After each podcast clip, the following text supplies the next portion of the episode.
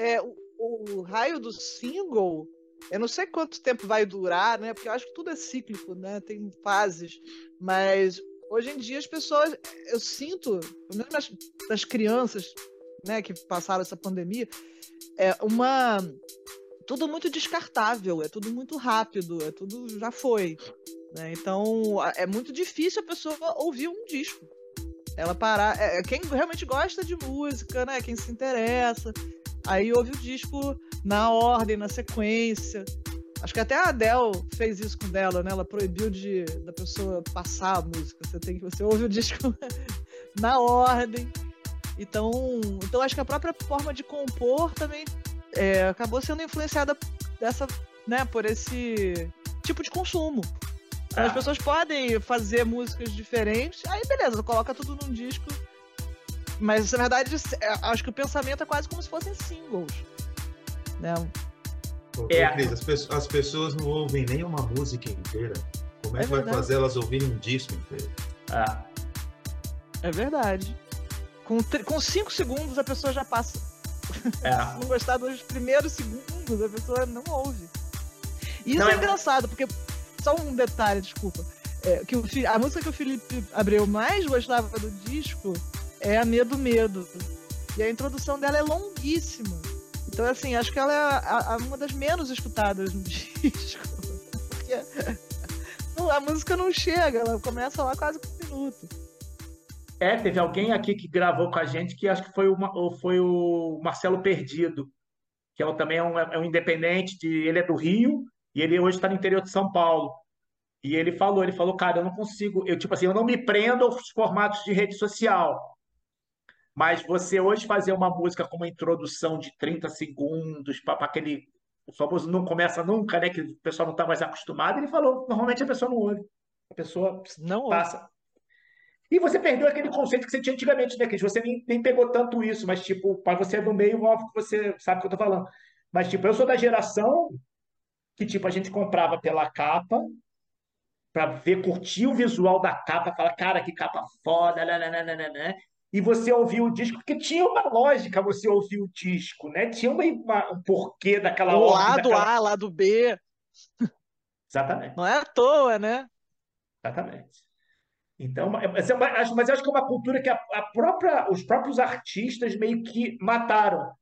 Porque ninguém explica mais isso para as novas gerações. Nego não, tem, não tem, não tem mais isso, Evinho. Mas não, não tem, tem porque. Lado A e lado B. Eu, eu sei, Paulo. Mas, é playlist, né?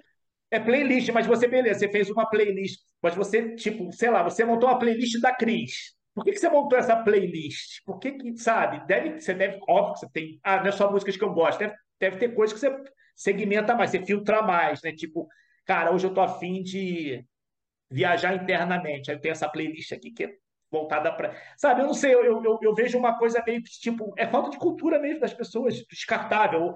É aquela coisa que a gente volta e meia tem músico aqui e fala assim: ah, eu gravo um single por mês. A minha meta é gravar um single por mês. Eu falei, como assim a meta é gravar um single? Eu Teve um monte de gente que falou isso aqui. Eu sei disso. É. é, tem isso, né? Que aí a quantidade. Porque eu, eu acho que tem uma coisa muito do, do, do, íntimo da pessoa, né? Tem gente que tem uma compulsão, aliás, muitas, né? Eu, eu tenho algumas, mas essa, por exemplo, não é uma que eu gostaria que fosse, de conseguir compor todo mês. Imagina, compor já é difícil, imagina lançar um single, né? E, e aí a quantidade acaba sendo mais importante que a, que a qualidade, porque você está na, naquela ansiedade de lançar alguma coisa, de porque o próprio algoritmo, né, ele vê isso. A quantidade de vezes que você está é, subindo alguma coisa vai fazer com que ele mande para mais gente. Isso. Então tem uma certa. A gente é um pouco escravizado pelo, pelo algoritmo também. Mas eu tô ferrada se eu for, se eu for nessa, equação aí, eu não lanço nada desde 20, né? 21. Pois é. Mas o, e tanta o... coisa legal para ouvir também. É muita música, gente. São quantas mil músicas? Sei lá, 600 mil músicas por dia que lançam? Exatamente. O que me irrita do algoritmo é o que, que ele me entrega, porque aí eu vou bater lá no gatinho, que você deu o um exemplo. Ele só me entrega o gatinho. Eu não quero só ver o gatinho, eu quero ver outra coisa, eu quero ver o que eu não vejo exatamente. Então, se você não sair procurando, é que nem acho que foi o Lucas Vasconcelos, até puxando o gancho, acho que foi o Lucas que ele, foi o Lucas que falou, ele falou assim: se você botar lá, é, sei lá, música pop de Goiânia, ele deu um exemplo assim, uma coisa bem. Ele falou: você vai ouvir tanta coisa legal. E ele, ele falou assim: eu chego nessas cidades, eu vou lá no jornaleiro, não sei o que, para tentar achar CD, daqueles CDzinhos autorais que os caras fazem local para ouvir essas músicas, porque são coisas que a gente não, não, não chega, chega nunca, né? E, e, e, o próprio Spotify também, né? Ele também já vai te direcionar para o que ele acha que você gosta. Exatamente. Por isso que eu falo que a rede social ela é uma baita de uma ferramenta, mas eu acho ela uma merda, porque o algoritmo, na realidade, ele te fecha na bolha. Em vez de te abrir a tua bolha, ele fecha mais ainda. Ah, não, o teu Exatamente. nicho é esse aqui. Eu não quero ficar no meu nicho, eu quero um nicho novo, porque o meu nicho não está mais consumindo, eu quero abrir novas frentes. Ele não te dá essa chance. Você é tem que por quebrar. Isso, ah. Por isso, desculpa te cortar, Serginho. E chegou um momento, Cris, que a gente internamente começou a pensar: cara, a gente não está saindo do eixo Rio-São Paulo. Mesmo as pessoas que vêm é Rio-São Paulo. E aí a gente começou a conhecer uma galera muito boa de Alagoas, a gente conheceu uma galera muito boa de Santa Catarina, do Rio Grande do Sul. E, e, é muito legal, porque são coisas que a gente sequer imaginava que existia.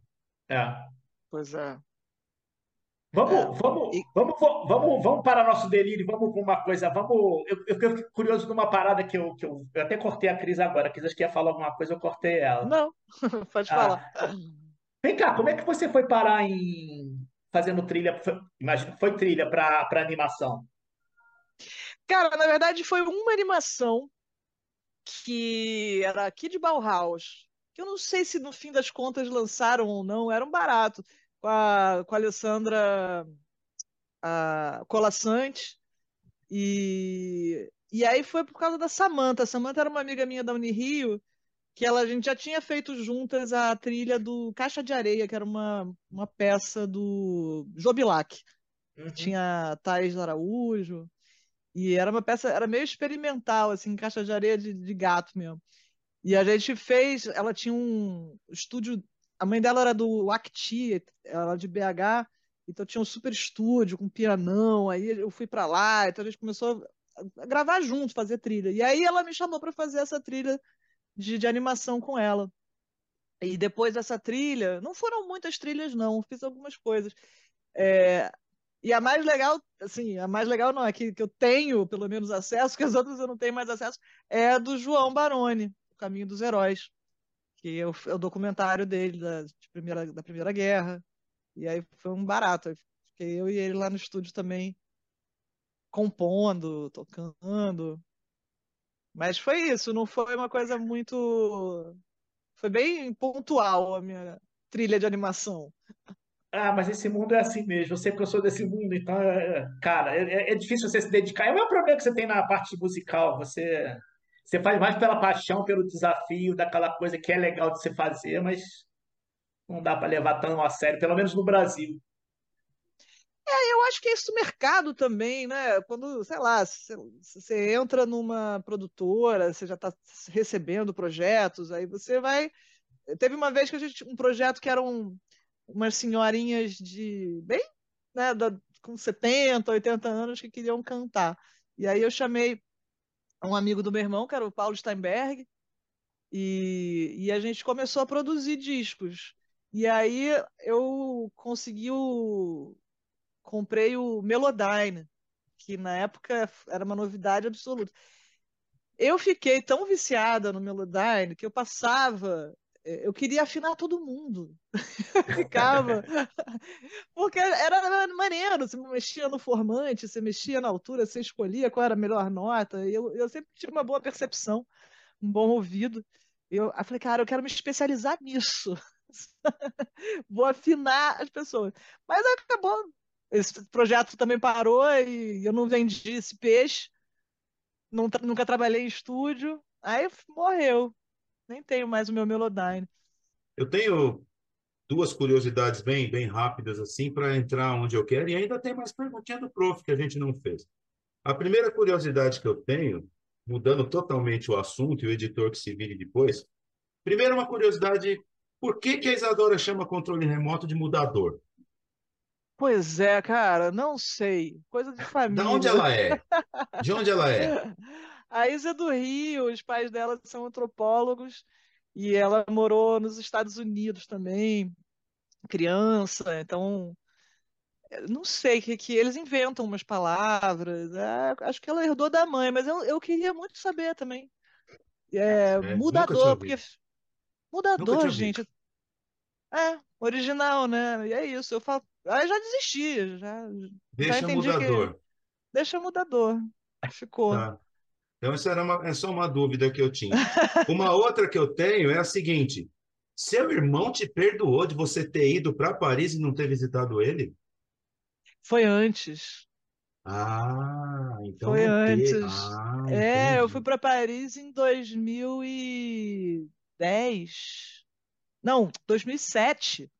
O meu irmão foi para lá agora, em 2018. Ah, então beleza, porque eu achei, não é possível que ela foi para Paris. e Foi ver. Tudo Não bem que visitar o... tem um monte de coisa legal para ver lá, mas pô, esse Não, eu irmão, tô... esse irmão, esse irmão que foi para lá, o Eduardo, que fez o desfavor de te apresentar Beatles. É, exatamente. Então, eu tive essa sorte, porque o Edu, ele gostava muito de guitarra, né? Então, ele tinha Uhum. esses pedazinhos coloridos da Boss, que eu mexia em tudo. É, comprou um DX7 que está funcionando, inclusive, no 87, 86. Então, ele tinha banda, aí deixava a bateria montada do- dos amigos, e eu mexia em tudo. Então, ele me, me apresentava os discos e, e os instrumentos. Eu lembro de Cabeça Dinossauro quando chegou lá em casa. Muito Eu bom. lembro, oito anos de idade. E então ele foi responsável assim pelos Beatles e, e- e não tinha play along, né? Então ele me ensinava uns negócios para tocar, tipo a música do Back to the Future, The Power of Love. Aí eu ficava lá no teclado tocando e ele ficava lá solando horas na guitarra. Me apresentou César Camargo Mariano, pequenininho. Então eu não sabia o que que eu estava fazendo, Stevie Wonder, mas ele me ensinava ali uns acordes e me botava para para repetir. E o irmão do meio era o que tinha aula de piano clássico. Então, eu, eu ficava querendo tocar as coisas que ele aprendia. Aí eu ficava tirando de ouvido também, Pantera Cor-de-Rosa. E a minha mãe tocava piano, o, o Chopin, não sei o quê, tocava menos piano, tocava mais violão. Então, tam- e cantava super bem. Então eu tinha uma referência, uma influência de cada um, é, numa área. E o Ricardo, que era o do meio, que era o pianista, também gostava de ser DJ, em 1990 e pouco. Então ele trazia, eu tinha um amigo, sei lá, você conhecia um piloto, o piloto trazia milhões de discos, de singles. Então era aquela época de Erasure, New Order, Depeche Mode, Madonna. Então eu tinha sempre alguma, é, alguém me apresentando alguma coisa. Kraftwerk. Bom, eu acho, É, Serginho, eu acho que a Cris é a pessoa perfeita para o que eu vou perguntar agora. Porque assim, ela tem toda a bagagem, tem toda a experiência, e eu estou virando meme de novo, estamos Tá. juntos. Mas vocês estão me ouvindo, é isso que importa. Faz conta que eu estou dançando. E eu acho legal, por toda essa bagagem musical dela, ver, perguntar para ela o que que ela acha de, de alguma música. Eu Vou pensar aqui uma música nacional e uma gringa aqui, e aí você me diz o que que você acha, tá? Vamos lá, uma música gringa e uma nacional legal para você avaliar para a gente. Malandragem do Cazuza e Harvest Moon do Neil Young. nossa, eu amo Harvest Moon. Sério? Amo, Sério? amo, Ah, não fala do amo. Harvest Eu Moon ainda não. Segura. Vamos mudar então, já que você ama, vamos outra. É, Coração amo, amo Vagabundo do mais que malandragem. Beleza, então vamos lá. Coração Vagabundo do Caetano, na voz da Gal, e Magic Song do Supertramp. Magic Song, Logical Song. Logical Song, isso. Ah, Falei essa errado. Pro, pro Serginho, pra ele Logical, ficar feliz. Logical Song e qual foi a outra que você falou? Coração Vagabundo do Ah, Caetano. Coração Vagabundo. Nossa, duas musiconas, Não, né? quatro músicas, como É, duas. quatro, quatro, verdade. Aleatório, assim, do nada. Cara, Logical Song me marcou muito por causa do, da, do, do teclado, timbre. Foi sempre muito interessante a, a melodia, eu achava legal aqueles bada bada. O disco todo, né? A capa do disco também era maravilhosa. Então, eu acho que dessas quatro foi a que mais é, se conectou na minha infância, assim, na minha, na minha vida. Logical Song tinha os caminhos harmônicos, porque ela era toda em menor, depois ela ia para o maior no final, então, em termos de harmonia, era interessante. Eu, sempre gostei de, dos baixos que iam descendo é, meio ou cromáticos ou diatônicos, mas um caminho né, bem típico de baixo. E eu não entendia nada que o cara cantava, mas eu achava a voz dele é, com Serginho um timbre... gosta também. eu tenho sempre... O negócio de, de para mim é que eu sempre fui fisgada pelo som, pela melodia e pelo som. Então, eu não eu não prestava um grande defeito. Eu não prestava muita atenção nas letras. Às vezes eu prestava atenção numa frase. Né? Então, meu coração não se cansa de ter esperança de um dia ser tudo o que quis. Era uma, é, são frases que ficavam na minha, na minha mente e que às vezes eu me emocionava, mas a maioria das vezes eu ficava distraída pela, pelos timbres e pelas melodias. Por isso que eu acho que é tão difícil. Eu, eu gosto de ler, mas eu não sou aquela leitora voraz, né? Eu, então, é,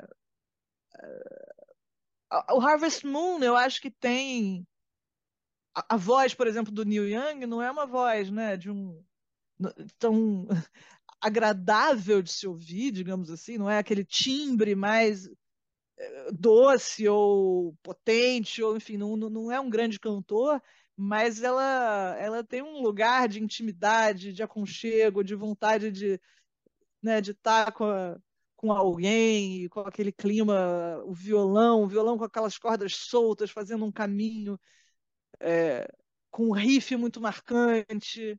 Então, Harvest Moon, da minha vida um pouco mais adulta, foi a que mais me conquistou. O Coração Vagabundo é uma das músicas mais lindas, né? Gal cantando, então, é uma das músicas mais lindas do Caetano, eu acho. E, e também menor, eu gosto de músicas em menor. Era uma coisa mais soturna, as músicas muito positivas e. Sei lá, dou uma implicada, talvez. Não me pega de primeira.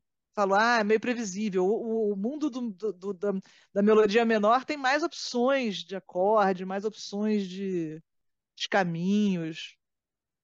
Vai ter que escolher uma delas? Porque malandragem foi. Não tem que escolher, não, Cris. Na verdade, é só falar. Né? Na verdade, assim, como você tem toda essa bagagem musical, toda essa experiência de musicista, eu só peguei quatro músicas aleatoriamente, só para você falar. É Malandragem, por exemplo, é uma música é, que eu, eu, acho que no Cazuza não, ele fez para Cássia, né? Eu acho que foi uma música um pouco mais adolescente, assim, sei lá, no, em termos de letra, ficou uma, ficou muito hit, né? E ela é uma música engraçada porque a forma dela eu, eu, é um pouco diferente, ela não é tão previsível. Então, em termos musicais, eu, eu gosto. Mas acho que de tanto tocar, você, sei lá, perde um pouco, né? Tem esse problema das músicas, quando elas tocam muito, mesmo que elas sejam ótimas, você fica com preguiça. Você sabe que eu prefiro a Cássia cantando Nando Reis. Mas é que malandragem ficou muito associada. Foi muito forte, é. Não, e tanto que é a única música que a gente faz no show para dar as cenas do próximo capítulo dos Sete Cabeças. Então a, a, a, gente fecha com diversão, mas que já é bis, mas a música anterior é malandragem, que a gente vai fazer o acústico da Cássia também. É, e, diversão é, é solução, é, sim. É diversão, solução, sim.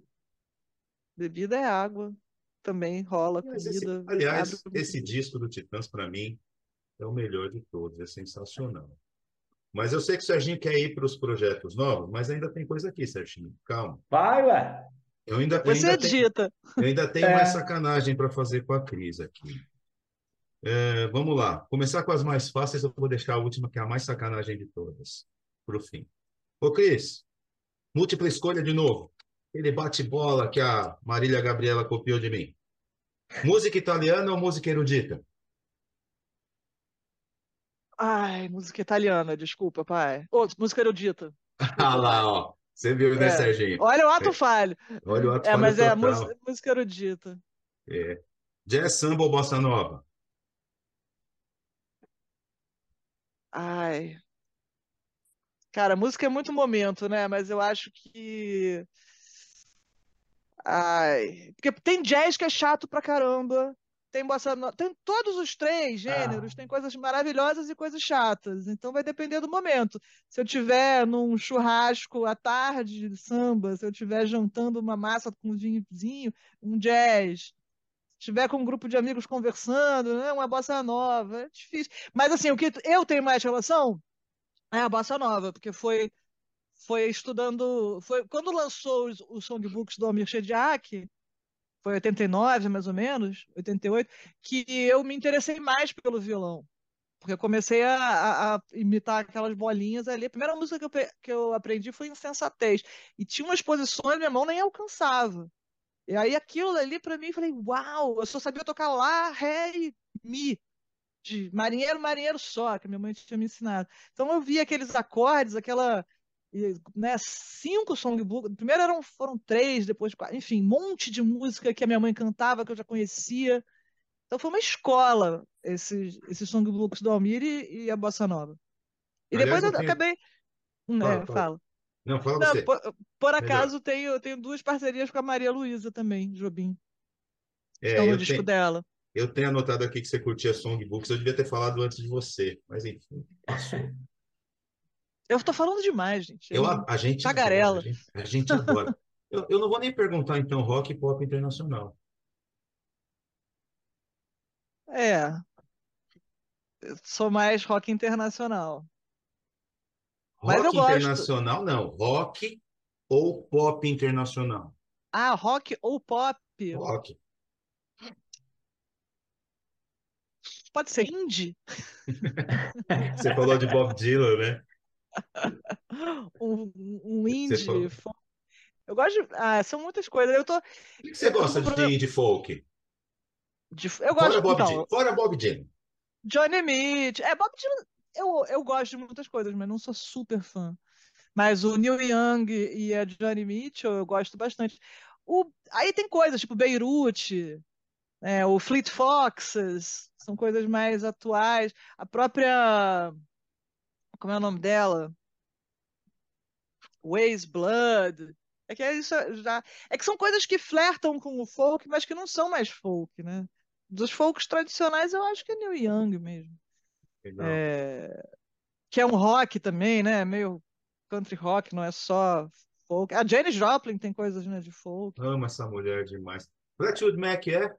Fleetwood Mac, maravilhoso, amo. É, né? Para a gente encerrar, então, para tirar um 10, Cris. Dado Vila Lobos, Tony Platão ou Lucas Vasconcelos? Pô, é pra escolher? É, Não. Essa aí é muito Essa não pode responder.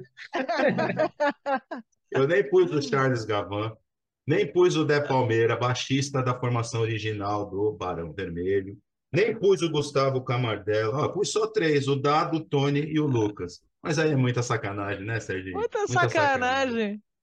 Cada Ah, um no seu. Já tira o Tony, que, pô, Tony tira o Tony, acabou. Tira o Tony, né? Deixa só o Dado e o Lucas, então. Brincadeira, Cris. Essa não precisa, não. Essa deixa quieto. São todos muito talentosos, muito queridos. Eu só, eu só vou falar uma coisa: esses guitarristas tinham que aprender só a tocar um pouquinho mais baixo. Porque os amplificadores sempre são ensurdecedores. É maravilhoso, mas. Teve um, É. teve um ensaio do Tony, que acho que estava com um trompete também, que eu fiquei do lado da caixa de som, cara, estourou meu tímpano, porque eu já tenho problema no ouvido. Mas de fato, eu fiquei com inflamação no ouvido de tão alto que o negócio era. Cara, Tony- você falou, você falou guitarrista precisa trocar, aprender a tocar baixo. Baterista. Eu imaginei. Não, eu- você falou guitarrista ou baterista? Guitarrista, mas bateria. Guitarrista. Eu entendi que você estava dizendo que guitarrista tem que aprender a tocar contrabaixo. Você estava falando de altura, de volume, né? De volume, de volume. Ah, tá. O Tony, go- o Tony gosta de, de tocar baixo, já tem, foi no Love isso. Ele gosta que todo mundo, inclusive no palco, a gente sempre pede para estar um som, porque é- é- incomoda, né? Muito alto. Incomoda a plateia, incomoda a gente, a gente fica surdo. Tá todo colocar- mundo velho, Serginho. Tem jeito. Literalmente. Tem E os fones, né? Acho que todo mundo passou a ouvir tudo muito no fone, então já vai direto ali. Cada hora você vai botando mais alto. A gente tem que falar agora da, da carreira solo dela, né? Que a gente não falou ainda. Falamos assim rapidamente, né? Do Lares. Ela tá falar sendo Lares, né? rápida. Falar do Lares, pô. É, ué. Ela tá sendo rápida. Não, mas é tipo assim, você, você na real você teve uma chave que você virou em algum momento lá em 2020, se eu não me engano, alguma coisa assim, um pouco antes. É 2018 o Lares? É, na verdade, as músicas, quase todas, eu compus em 2018. E aí eu comecei a gravar em 2019, comecinho do ano, acho que foi fevereiro. E terminei em 20. Então eu lancei dez... comecei a lançar os singles em dezembro, acho, de 21. De 20, e lancei o disco em agosto de 21. Foi isso. Foi um processo, assim. Mas a maior Tá. parte das músicas foi em 18. Tá, mas isso foi aquela tua virada de chave que você falou, tô precisando agora começar a ter minha vida também própria, não ficar só tocando com os outros. Tipo, o que que te provocou que você falou assim, cara, eu tenho que tentar tirar minha timidez, que você falou da timidez lá atrás, e vou É, botar. É, eu senti, assim, muito foi esse meu amigo que, que faz aniversário junto comigo, da- do punk rock, que começou a trabalhar numa super gravadora e começou a botar uma pilha, cara. Vai, você tem que fazer, você tem suas coisas, e é legal. E aí eu fiquei pensando, é, por que não, né? Eu, eu, eu, eu como, enfim, tinha essa mu- muita crítica, eu não tinha uma música com começo, meio e fim. Aí eu falei, quer saber? Eu vou, eu vou me, eu vou me permitir desenvolver mais canções. Vou dar uma estudada mais legal de canto. Vou, tipo, me Vou, vou botar o dedinho nessa seara, vou, vou ver o que, que, que acontece, sabe? É tão interessante a gente conseguir falar as próprias ideias e expressar o seu próprio som. É, não estou tirando lugar de ninguém, né? Só estou me colocando ali. Não, não tenho pretensões de, né, virar um hit ou não. é, não importa, né? É, eu queria me alinhar com com a possibilidade de me ver como cantora, compositora, porque eu não via dessa maneira. O próprio Berna também, o Cepas me falou uma vez, ah, não te, não te vejo como side woman, né? Te vejo num, num, numa posição mais central. E aquilo foi várias pessoas falando, foi me despertando essa, essa curiosidade. Falei, como é que será então? É por que não? Aí começou, comecei a ter mais. Porque em 2018 também, eu, eu- enfim, não, não é para falar de religião, mas eu acabei entrando para o candomblé em janeiro. E eu já estava frequentando desde 2016. E aí ali eu tive esse momento de ficar três meses preceito, então não, eu fiquei mais resguardada. E ali eu comecei a ter mais ideias, e a, a tocar mais, e, e a desenvolver. Tive um pouco mais de paz de espírito, assim, para me conectar e começar a produzir mais e a gostar da- das coisas. E então, assim, foi essa virada de chave que eu acho que eu falei, cara, vou construir também uma carreira solo, por mais que ela seja mais lenta, né, mais mais custosa eu, eu vou me permitir estar num palco de uma outra forma. E aí, enfim, é, não consegui pensar em tudo, porque é muita gente envolvida, né? Se você quer fazer um negócio bem feito, profissional, maneiro, é muita gente. Ah. Então era, era foto, era maquiagem, até o clipe, eu acabei não fazendo o clipe, né? Eu só fiz um, um vídeo lyric e meio, porque o, outro é uma, uma amiga que estava estudando não conseguiu terminar. Então tem um vídeo e meio, o vídeo lyric. E aí foi isso. Aí eu, assim, aí eu consegui fazer um show pra, sabe, falar, bom, então agora é real, porque disco é uma coisa, ao vivo é outra. A gente só teve quatro ensaios, e aí foi. Aí eu falei, ah, legal, acho que esse show pode. eu, a gente pode ensaiar mais, estruturar melhor, mas ele tem uma sonoridade que funciona ao vivo. Porque eu tava com medo de, né, de algumas coisas não ficarem tão legais. Mas eu achei que algumas músicas funcionaram bem, aí eu também fiz algumas releituras. Então foi um pouco por aí. Agora eu tô. Eu só fiz um. Eu tenho que fazer mais show. E esse meu amigo que botou essa pilha, da, que era da gravadora, ele fala: ah, porra, faz, faz o violão mesmo. Isso, nas cidades pequenas, especialmente né, na pandemia, foi um boom. Todo mundo começou a fazer voz e violão. Aqui também, né? Grandes centros também. E, e eu acho que é a modalidade mais real que tem, mais verdadeira. Você vê um negócio cruzão, assim, você, o violão, pá. É, é o que é. Ah. Tem. Ninguém engana ninguém ali. E aí, como eu, enfim, comecei a ter mais shows com Tony, mais alunos, mais os cabeças, essa outra banda, eu fiquei meio assim, de tipo, ah, não tô tendo tempo de me dedicar para as minhas próprias coisas. Então, eu acho que é aquela coisa, vai com, vai com medo ou sem medo, mas tem que ir. Né? Então, eu estou ainda nesse momento, eu quero ver se esse ano eu consigo. Até teve na França, cara que me conheceu pela Maria Luísa Jobim, me procurou para fazer show lá. E queriam fazer uma versão em francês de Inspira. Mas tudo isso foi no meio da, meio que no 22 ali, começo de 22, fim de 21, e as coisas foram meio que deixadas para lá, porque eu não tinha grana para eles queriam que eu fizesse um clipe e pagasse passagem. Agora, pelo menos, eu tenho onde ficar na França, né? Não vou ter que pagar hospedagem. Agora tem o irmão lá que. Tem o irmão lá. Que fez o desfavor de te apresentar a Beatles. Pois é. Um absurdo. Aí ainda vou ser cancelado por causa disso, Sérgio. Vai. Ah, mas, cara, eu, toda vez que eu vejo alguma enquete na, dessas, né, no, nas redes sociais, falam qual é a banda que todo mundo ama e você odeia.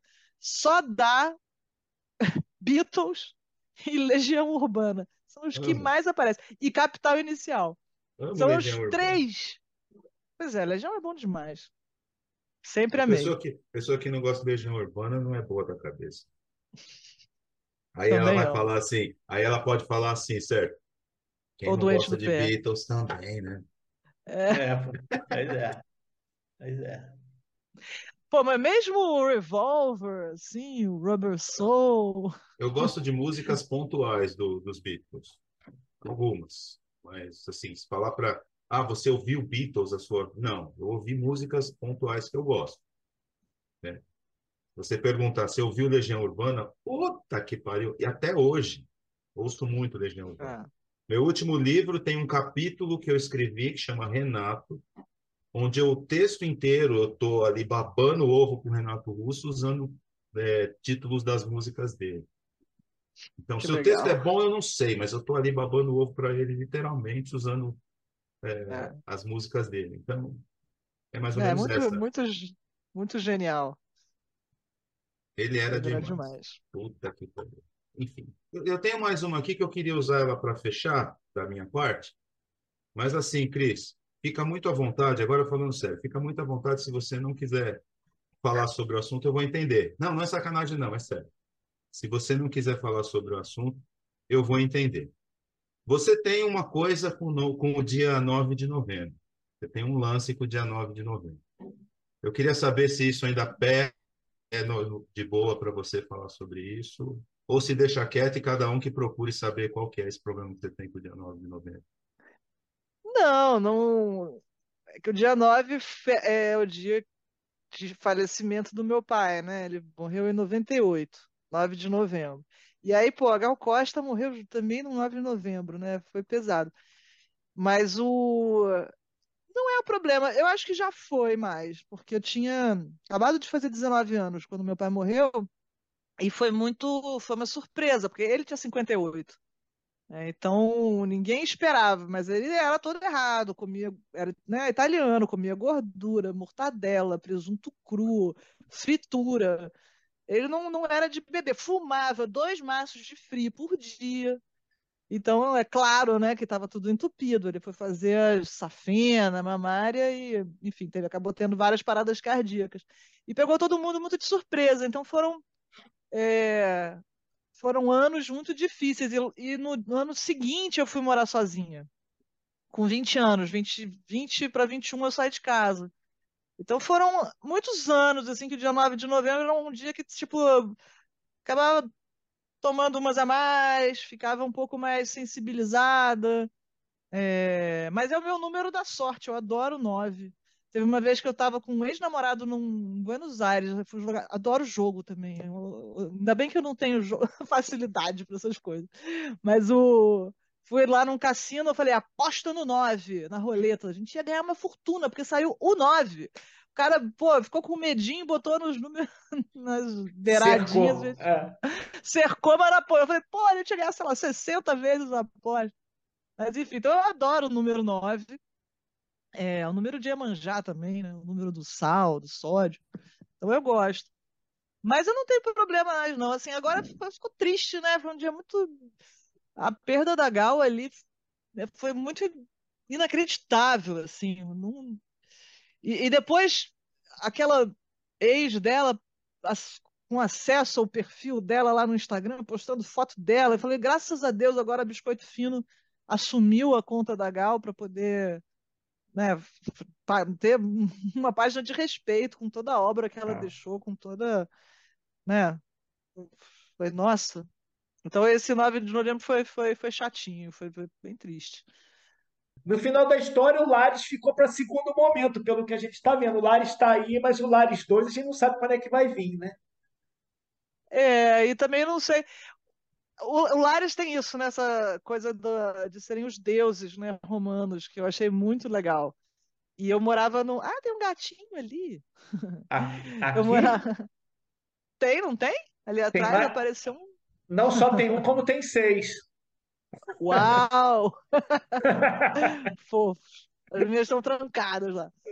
Mas o, eu achei muito legal, porque assim, eu, em 2018 eu estava morando num sobrado ali no Horto, que era muito legal.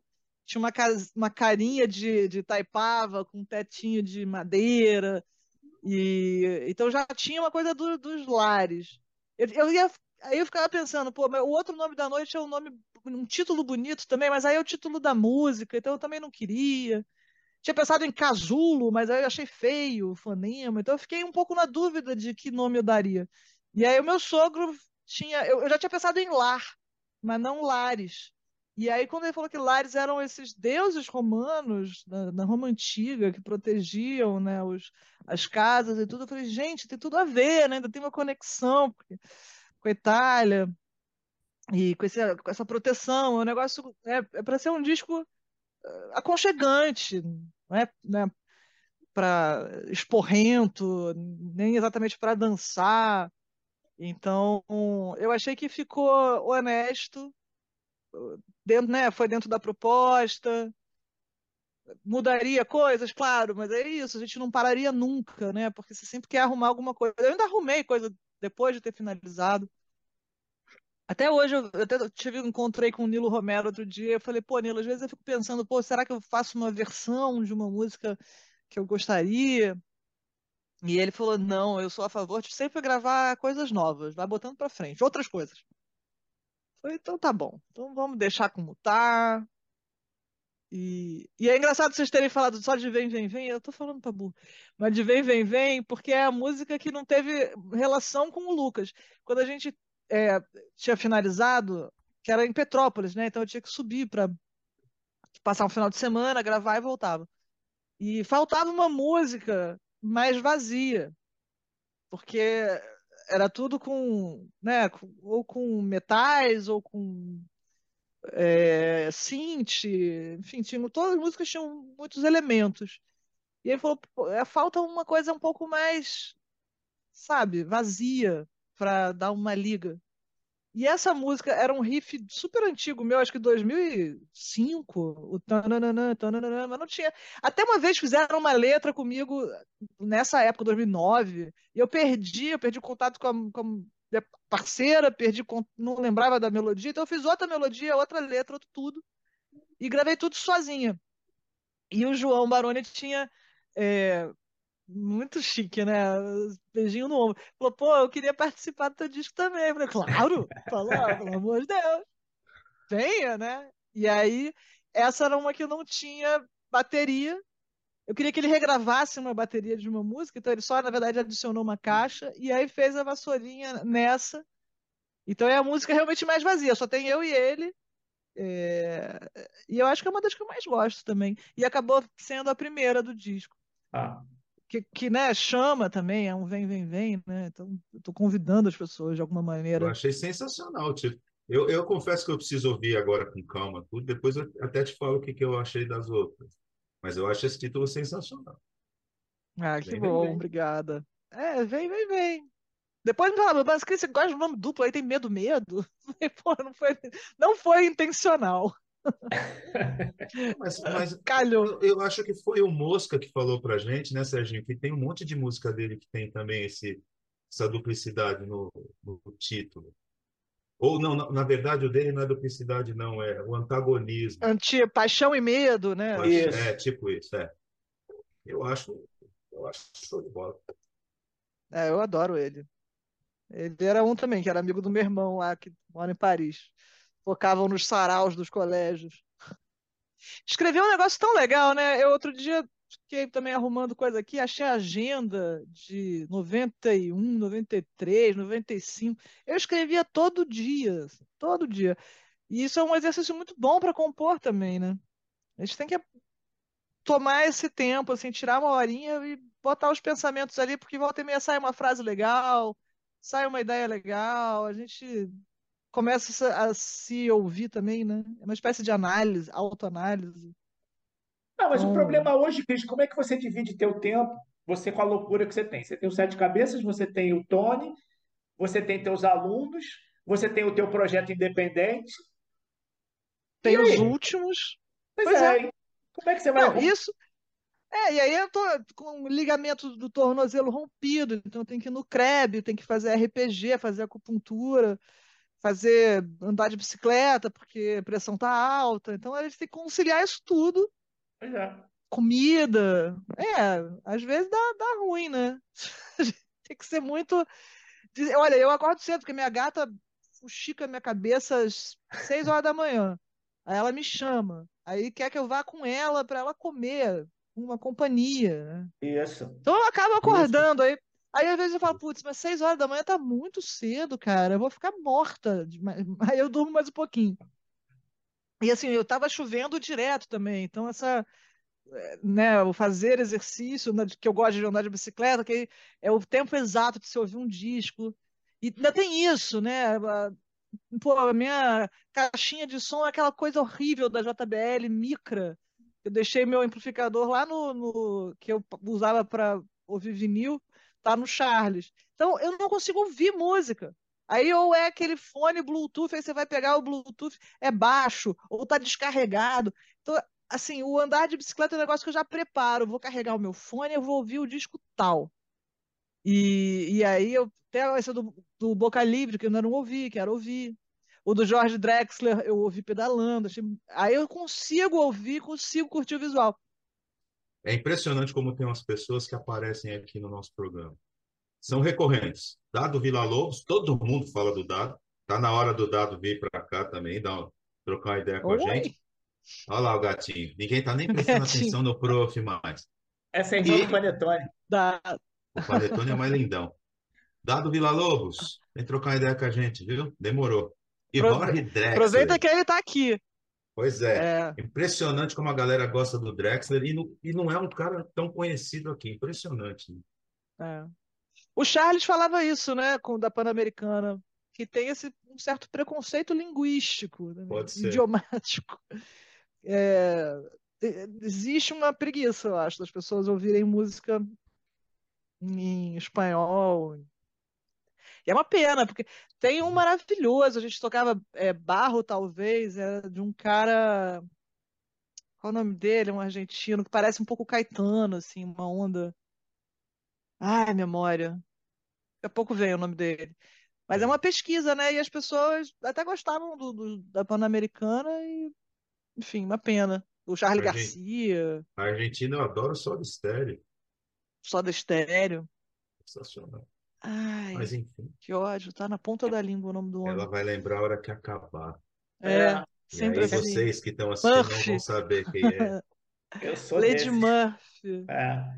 Não, até Mas vou o- botar aqui o, O, no o Spotify dado, que vai aparecer. o dado é mesmo, o dado sempre, ele sempre aparece aqui nos papos, não tem jeito. Impressionante como esse O cara dado- é. É, eu fiz com ele, dizer, eu, eu fiz com ele não, na realidade ele, ele fez a trilha do filme do Luiz Farias, o Porra Louquinhas. Uhum. E aí a gente teve, eu tive no, quando ele estava lá mixando, apresentando pro Lu e tudo, aí a gente teve junto. Ele não vai lembrar disso, que isso aí foi lá em, né, sei lá quantos anos atrás. Mas foi quando o trabalho que a gente fez junto de cinema. Ele é muito bom de trilha, né? O, a trilha do Bom Dia Verônica, muito legal. Foi, o- acho que o último trabalho dele. Aliás, é tudo bom, Bom Dia Verônica, eu adorei. Cara, Mas- ele é o, ele é o guitarrista do- do- da Legião Urbana. Não, aí assim, os efeitos, né? As, as ideias, acho o dado muito.